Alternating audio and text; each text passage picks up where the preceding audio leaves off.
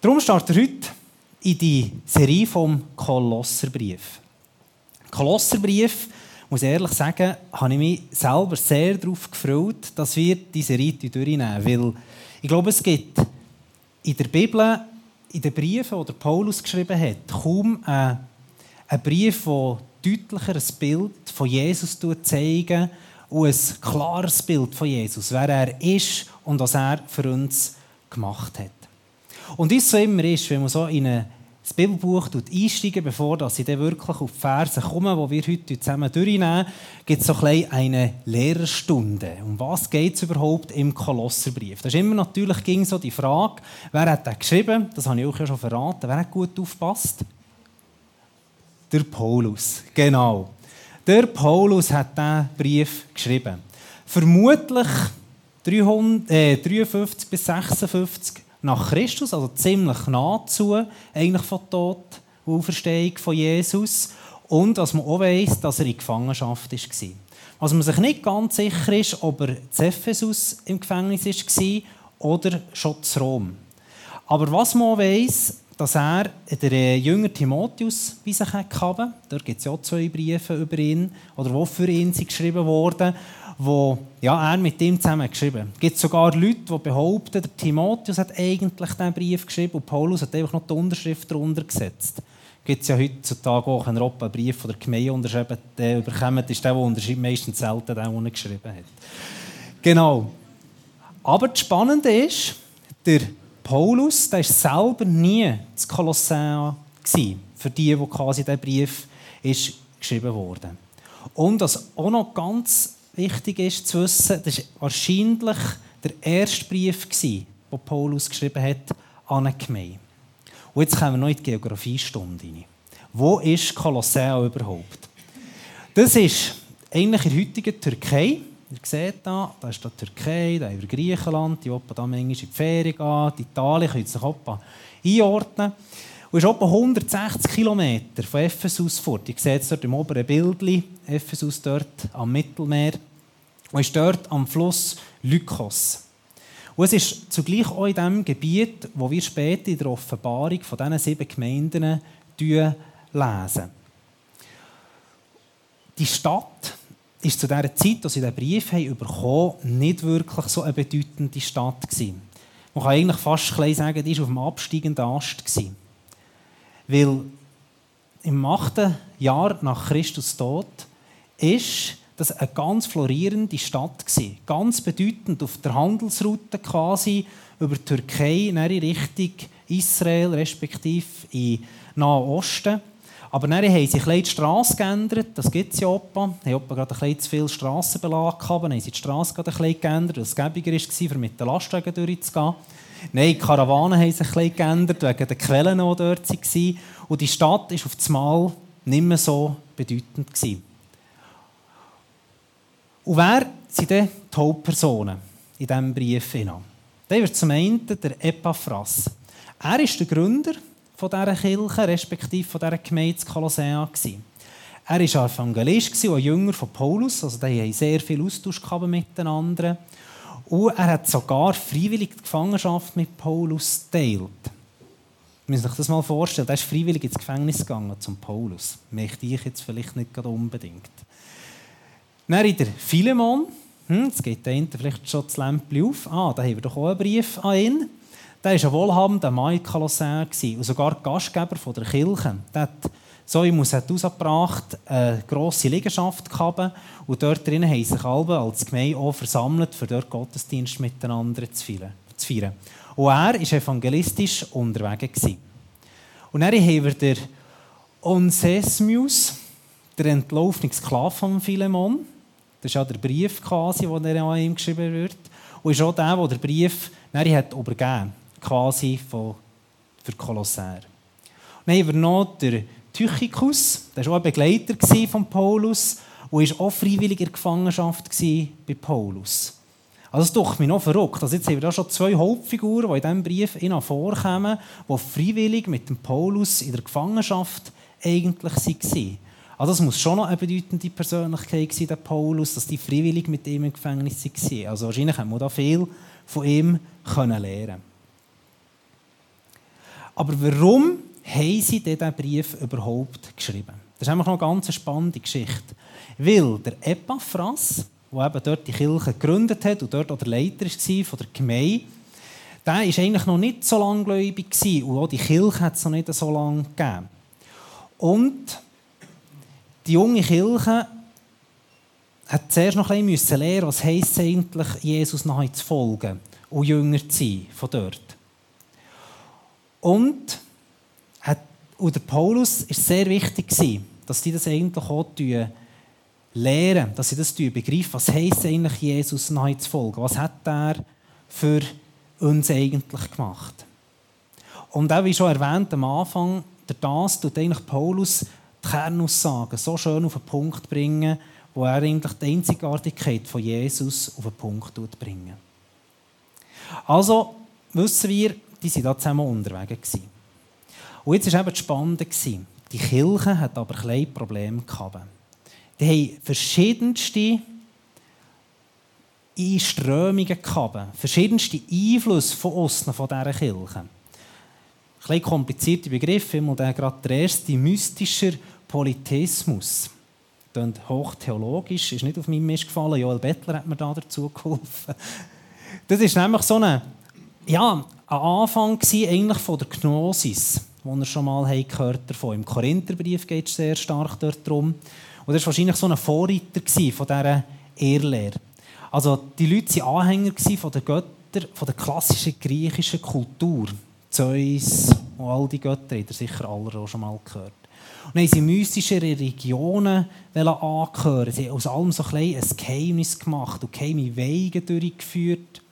Und dazu ist gekommen, dass sie so heidnische Kulte hatten, wo sie dann haben, ja, alles miteinander vermischt es hat zwar Jesus gegeben, aber dann ist das alles miteinander vermixt worden aus verschiedensten Göttern und Religionen. Also könnt ihr euch mal vorstellen, was das für ein Trohu hat gegeben.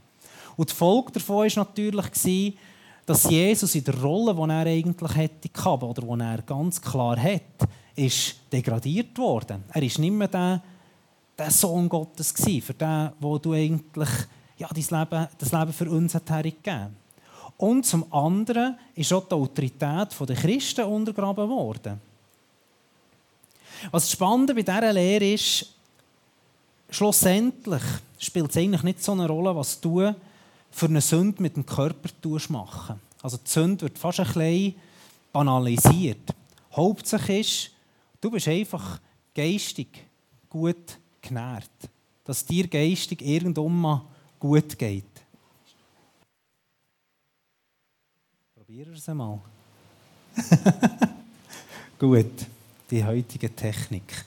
Mein Lehrer Oberstufe hat gesagt, kommt ja nicht in die vorderste Reihe hocken. Er hat so eine nasse Aussprache gehabt, dass es sogar wahr ist, sie wirklich mal in die vorderste Reihe gehockt hat, dass da wirklich überall so Spuren in von ihm, er hat den Vortrag gehabt. Item! Und was eben das Verrückte noch ist bei dieser Lehre, sie gehen sogar so weit, dass sie sagen, ja, ist Jesus überhaupt Mensch geworden? Sprich, ist er überhaupt Gottes Sohn gewesen? Zum anderen haben sie sehr viel Gesetzlichkeit in dieser Gemeinde. Warum das? Sehr viele Juden sind dort hergegangen in die Gegend und haben dort fast ein bisschen wie eine eigene Kolonie gegründet. Darum war dort der Einfluss vom Judentum sehr gross. Und das war natürlich auch sehr verlockend für eine junge Gemeinde, wo die Leute frisch sind zum Glauben kamen, das auch ein bisschen in die Relation zu setzen. Sprich, ja, gut, Jesus war ja auch Jude, also dann wir doch genau das so machen, wie das die Juden machen. Also war es für sie ein Ort, gewesen, für quasi dort einen ja, schrägen Einfluss zu bekommen. Und das ist natürlich, dass die Juden genau wollen, dass das Gesetz eingehalten wird. Also die ganze Gnade, die ganze Erlösung durch Jesus hat natürlich dort auch keine Rolle, mehr gespielt. Und auch das ist eigentlich die Erlösung von Jesus ja, viel weniger wichtig geworden. Und auch da, die Identität der Christen ist dort auch wieder untergraben worden. Eben die Gnade ist in Frage gestellt worden. Auf einmal wieder Leistung erbringen, anstatt dass du einfach bist erlöst durch das Werk, das Jesus für dich gemacht hat. Aber ihr seht, Paulus schreibt den Brief an eine gefährdete Kirche, kann man eigentlich sagen. Junge Kirche, Leute, die frisch sind zum Glauben kommen, die zusammenkommen, aber die Einfluss haben von aussen, die eigentlich alles hat ein bisschen in Frage gestellt. Und das ist der Epaphras ihm erzählen. Extra ins Gefängnis gesagt, hey, los, ich habe das Problem, kannst du uns helfen? Und so ist dann in diesem Brief entstanden. Weil das Verrückte ist, das ist ja nicht das Thema, das vor 2000 Jahren aktuell war und heutzutage nicht mehr gilt.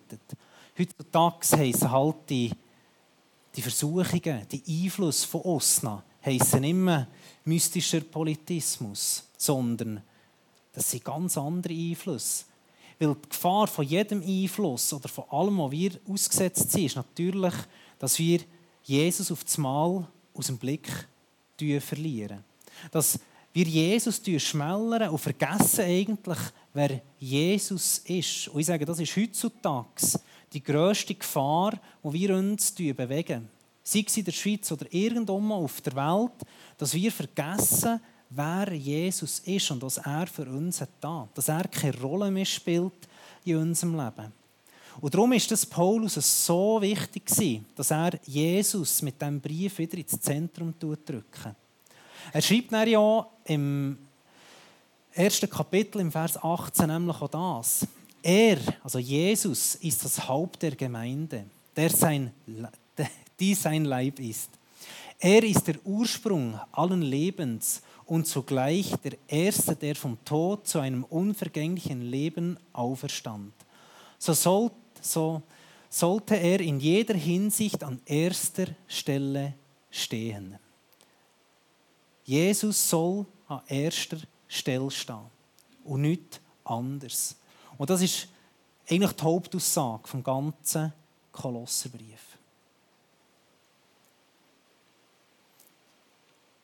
Aber jetzt es für uns auf die Verse, die ich heute drückt, soll darüber predigen. Nämlich die ersten zwei Verse. Als ich die nämlich bekommen habe, habe ich so zuerst für mich gesehen, ja, super, okay.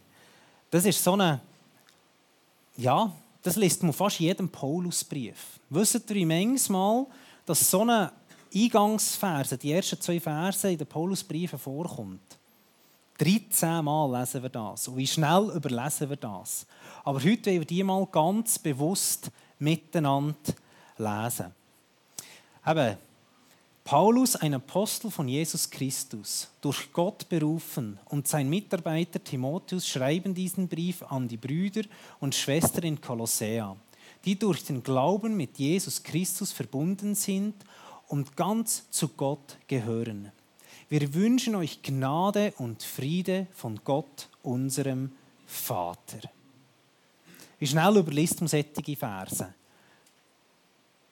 So schnell. Aber wenn man sie dann ein bisschen genauer angucken, haben sie eine Teufel drinnen wie noch selten. Nur eine kleine Randnotiz. Ich kenne jemanden, der hat über Jahre hinweg täglich stille Zeit gemacht und einen Vers nicht einfach gelesen, sondern jeden Tag einfach nur ein Wort vom Vers angeguckt und darüber betet. Probiert das einmal aus, dann merkt ihr auf einmal, was für eine Teufel, dass man eigentlich die Bibel kann entdecken kann. Kommt zwar nicht so vorwärts, hat er nicht in einem Jahr die Bibel durchgelesen, aber auf einmal entdeckt er einen Teufel in diesem Buch hin, wenn man die einzelnen Wörter auseinander nimmt, wie noch selten. Also am Anfang des Briefs macht Paulus gerade ziemlich klar, wer das er ist. Ich bin Paulus, der Apostel von Jesus Christus.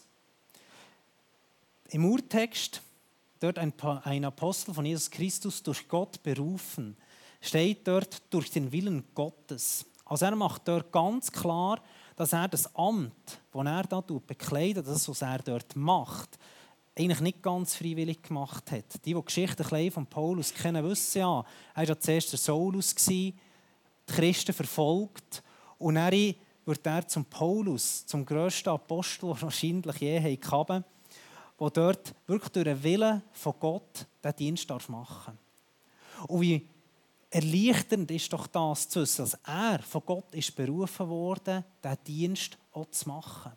Wie viele Sachen machen wir im Leben, die wir eigentlich nicht gerne machen oder wissen eigentlich, ja, das ist eigentlich nicht ganz mein Job, aber ich mache ihn gleich. aber nicht mit so viel Freude. Und was für eine Leichtigkeit gibt es, wenn ich weiss, hey, Gott hat das wählen, dass ich das hier mache. Und was vielleicht nicht gerade meine grösste Freude ist. Und dann zum anderen der Timotheus, eben der Mitarbeiter, der Jünger von ihm. Und er tut dort auch gerade klar machen, dass sie dort eben auch Geschwister sind. Er schreibt den Brief ganz bewusst an die Brüder und Geschwister in Kolossea.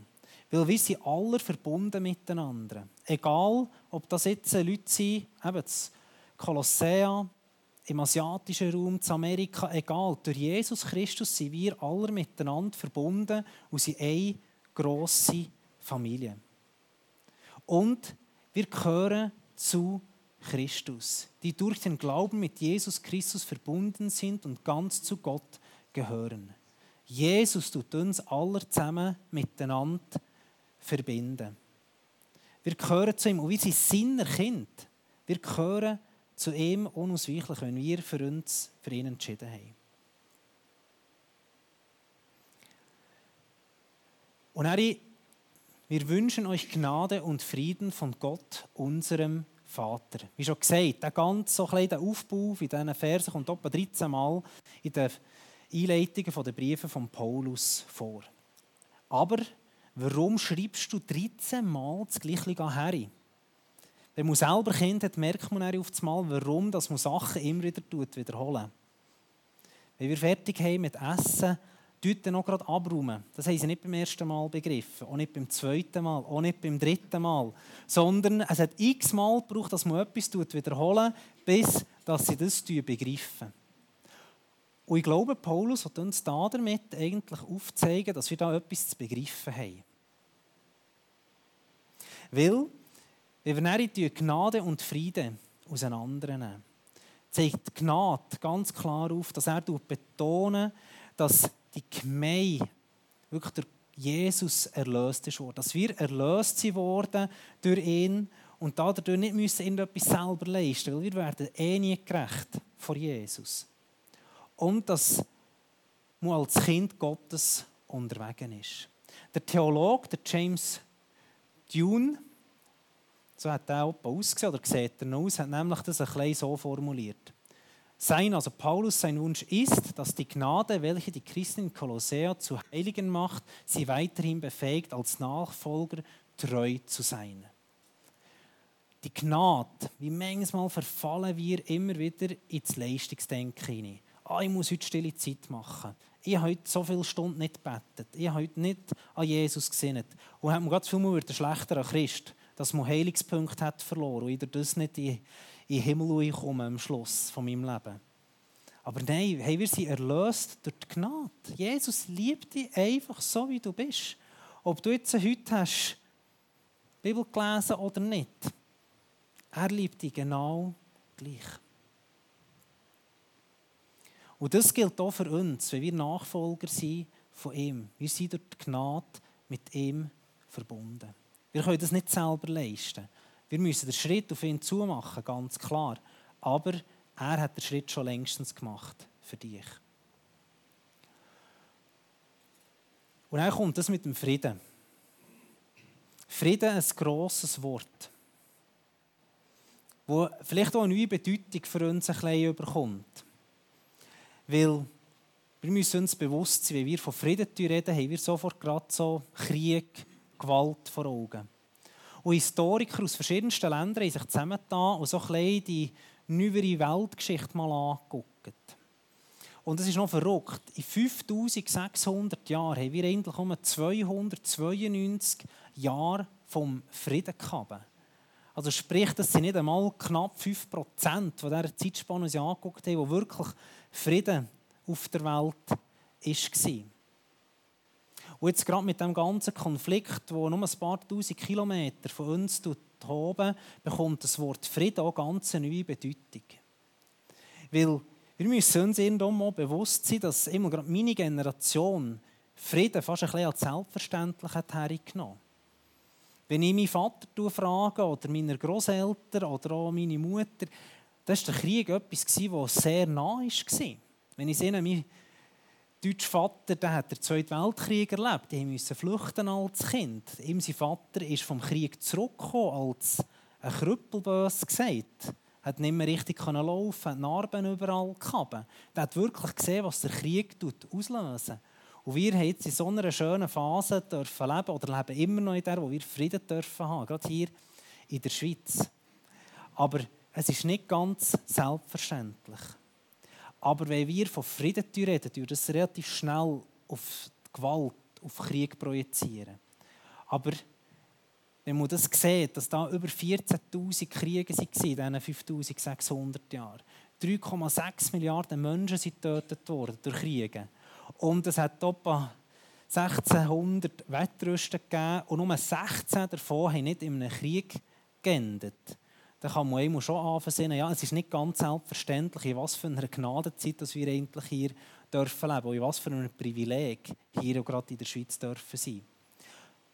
Aber der Frieden, den hier der Paulus meint, geht noch viel weiter. Es gibt so verschiedene Arten von Frieden. Und die wollen wir miteinander noch bisschen genauer angucken. Es gibt der individuelle und der innere Frieden. Wer kennt das nicht? Wenn er umeinander tigert, etwas beschäftigt. So wie Samuel vorhin hat erzählt, wenn ihm Haufen Gedanken durch den Kopf geht und eine innere Unruhe hat, dass man dann nicht gut schlafen kann, er muss beschäftigen und dann dort der Frieden auch fort ist. Wie wohlig ist doch das, wenn man mit einem schönen inneren Frieden darf ins Bett gehen und dann gut schlafen Oder der Wohlstand und das Wohlergehen gehört auch zu diesem ganzen Frieden. Wer sehnt sich nicht danach, dass das Geld, das ich Ende Monat vom Chef bekomme, doch länger für alle Rechnungen zu zahlen und er noch etwas Schönes kaufen kann und vielleicht am besten auch noch etwas auf die Seite tun Und dass es uns gut geht dabei, dass wir immer von allem genug haben, schon fast in einem gewissen Überfluss. Und eben der gesellschaftliche Frieden, das, was wir schon vorhin angeguckt haben, und eben der soziale Ganzheit, das harmonische Zusammenleben. Wir wollen es doch mit allen gut haben und mit allen Freunden sein und mit niemandem Streit, es gut haben in der Familie. Aber merkt ihr etwas?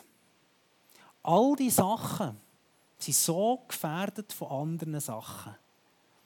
Der Krieg haben wir schon vorhin beleuchtet, was das auslöst. Das kann ihm Sorgen machen, es kann eine Angst jedem auslösen. Der Wohlstand ja, was ist, wenn du deinen Job verlierst? Was ist, wenn die Firma, die du für die arbeitest, auf einmal bankrott geht? Was ist, wenn deine Ernte auf einmal ausbleibt und du das Korn nicht kannst verkaufen Es ist so vergänglich. Und wer kann von uns schon behaupten, dass es mit allen gut hat? Hat noch nie mit jemandem Streit gehabt. In der Familie alles harmonisch, Friede, Freude, Eierkuchen gibt es so ein schönes deutsches Sprichwort. Und doch sind dort so viele Spannungen. Ah, wie sage ich es dem Kind? Oh, wie sage ich jetzt meiner Frau, dass sie doch mal das Badzimmer putzen sollte? ah nein, ich glaube, ich sollte glaube, gescheiter selber einmal. Also, Klammer auf. Es ist immer schön sauber. He? Das ist nur ein, ein Sinnbild. Danke Miriam, dass du so gut zu unserer Haushaltung gucken. Alles von dem ist gefährdet. Alles von dem kann man verlieren, kann einen Verlust bedeuten. Man kann ausgestoßen werden, man kann zerrissen sein und es kann schlussendlich in einem Streit enden, im schlimmsten Fall eben sogar in einem Krieg. Man kann Angst bekommen von all dem, was man hat, dass man es ja könnte verlieren Und was passiert, wenn die Angst auf einmal überhand nimmt? Man vergisst auf einmal, was eigentlich Kern der ganzen Sache ist. Man vergisst auf einmal, wer eigentlich Jesus ist im Ganzen. Weil das hier, der irdische Frieden, das, was man von den Nachrichten her gesehen dass es ein Friedensgespräch war, dass sich da Leute wieder versöhnt haben, hat das auf die Ewigkeit Bestand. Niemand hat es vorhin gesehen, aufgrund dieser Untersuchung, die gemacht wurde. Ja, früher oder später klopft es wieder irgendwann auf der Erde. Irgendwann hat man wieder irgendwann Streit. Und macht euch einmal bewusst, in was für einer Situation der Paulus das schreibt, dass er Frieden tut wünschen. Der Mann ist im Gefängnis. Der Künstler hier hat das probiert darzustellen, wie er da mit dem Timotheus zusammen den Brief schreibt. Der war in Ketten gefesselt und schreibt so etwas. Der hat ja aller Grund eigentlich gehabt, das pure Gegenteil zu erzählen. Und wenn wir noch den ganzen Kontext angucken,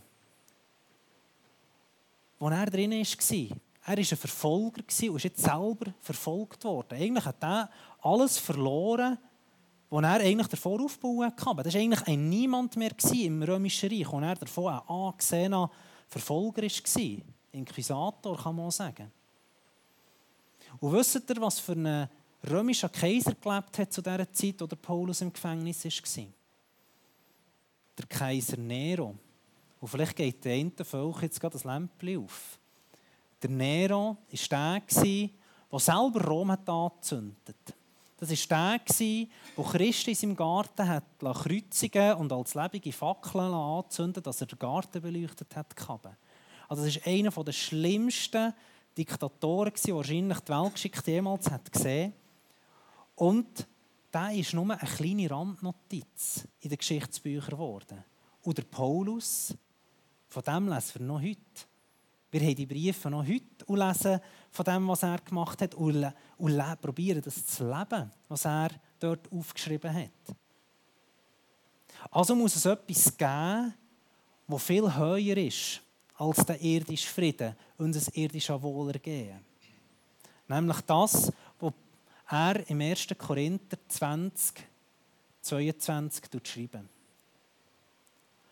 Durch sein Blut am Kreuz schloss er Frieden mit allem, was im Himmel und auf der Erde ist. Darin sind, seid auch ihr eingeschlossen, obwohl ihr früher so weit von Gott entfernt wart. Ihr wart seine Feinde und eure bösen Gedanken und Taten trennten euch von ihm. Doch nun hat er euch wieder zu seinen Freunden gemacht. Durch seinen Tod am Kreuz in menschlicher Gestalt hat er euch mit sich versöhnt, um euch wieder in die Gegenwart Gottes zurückzuholen und euch heilig und makellos vor sich hinzustellen.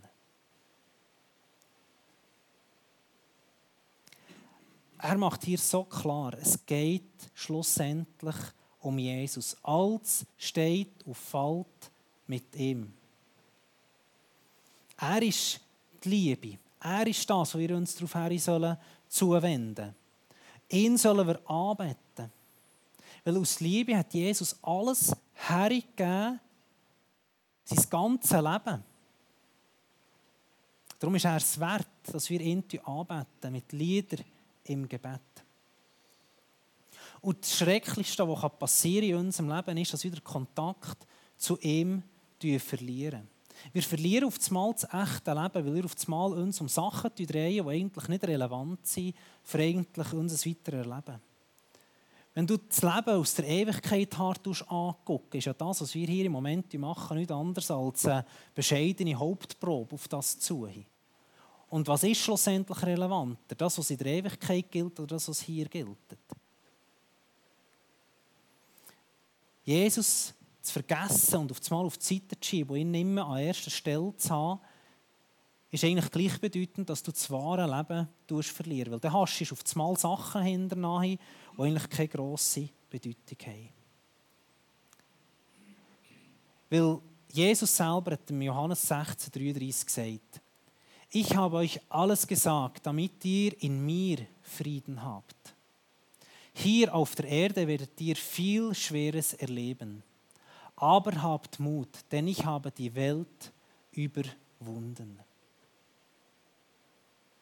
Darum umso mehr ist es so wichtig, dass wir als Kirche herstellen, ein Ort sind von dem Frieden, von dem Frieden, den wir dürfen haben in Jesus.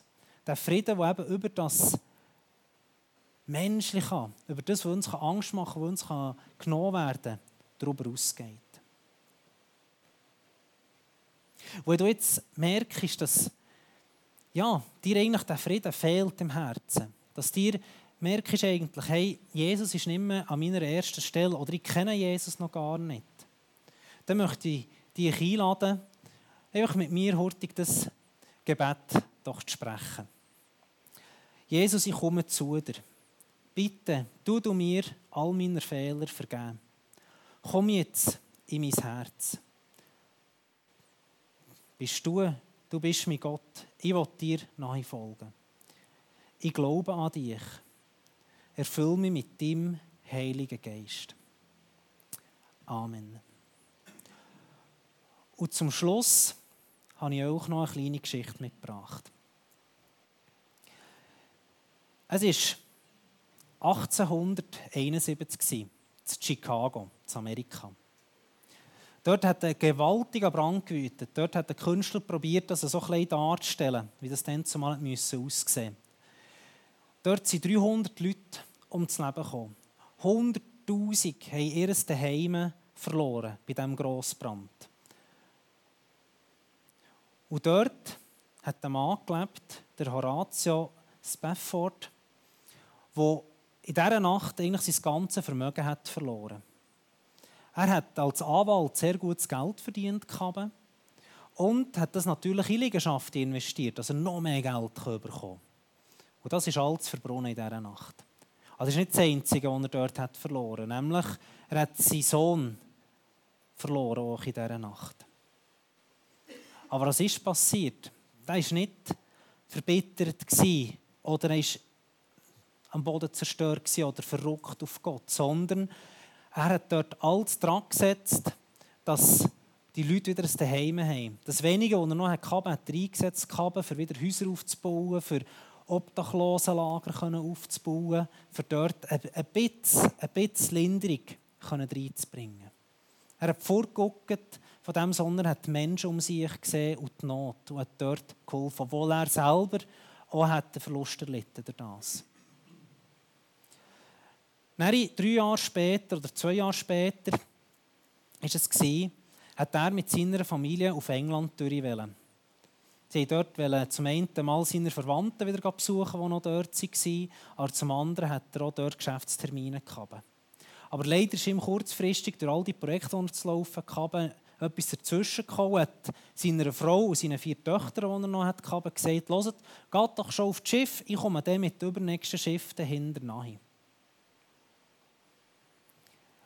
Auf dieser Überfahrt ist das Schiff, wo seine Frau und seine vier Töchter drauf waren, mit einem anderen Schiff zusammen kollidiert in einem Sturm. Das Schiff ist auseinandergebrochen, schnell gesunken und die vier Töchter sind gestorben. Und er hat nur von seiner Frau ein Telegramm bekommen, wo sie schreibt, ich lebe, aber einzig. Auch da könnt ihr wieder verbittert sein und am Boden zerstört sein. Er steigt ins nächste Schiff, geht zu seiner Frau her und bekommt mega aufs Herz, dass er auf Jerusalem gehen und dort eine Mission gründen Dass er unter den Muslimen und unter den Juden soll missionarisch tätig sein und sie zu Jesus herführen. Das haben sie dann auch aufbauen, er und seine Frau zusammen. Sie haben noch mal Kind haben. Und dann ist es so gekommen, dass 1881, also gut acht Jahre nach dem Unglück, das dort passiert ist, sie wieder von Amerika durch mit dem Schiff sein, äh, Richtung Jerusalem. Und dann kommt auf einmal der äh, Fähnrich, also der Assistent vom Captain auf dem Schiff, geht ihn suchen und sagt, hey, du musst sofort auf die Brücke kommen. Dann ist er auf die Brücke gegangen.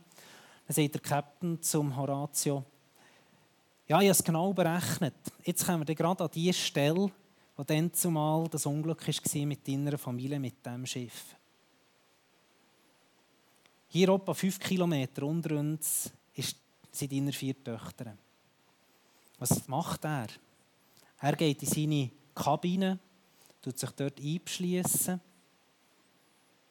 und schreibt ein Lied, das noch heute Bedeutung hat. Nämlich, wenn Friede mit Gott oder mir ist wohl in dem Herrn. Und diesen Text möchte ich auch vorlesen. Wenn Friede mit Gott meine Seele durchdringt, ob Stürme auch drohen von fern, mein Herz im Glauben doch allezeit singt, mir ist wohl, mir ist wohl in dem Herrn. Wenn Satan mir nachstellt und Bange mir macht, so leuchtet dies Wort mir als Stern. Mein Jesus hat alles für mich schon vollbracht. Ich bin rein durch das Blut meines Herrn. Die Last meiner Sünde trug Jesus, das Lamm, und warf sie weit weg in die Ferne. Er starb ja für mich und auch am blutigen Stamm. Meine Seele lobpreise den Herrn. Nun lebe ich in Christo für Christentum allein. Sein Wort ist mein leitender Stern. In ihm habe ich Fried und Erlösung von Pein. Meine Seele ist selig im Herrn.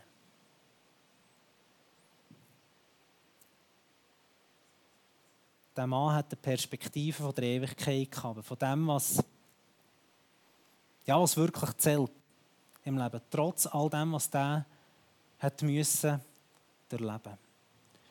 Und ich wünsche mir, dass ich selber und wir noch viel mehr in die Perspektive dürfen. Dass wir die Erlösung von Jesus dürfen annehmen und den Fokus fortrichten. Nämlich auf das, was wirklich zählt im Leben. Und das ist Jesus allein. Amen.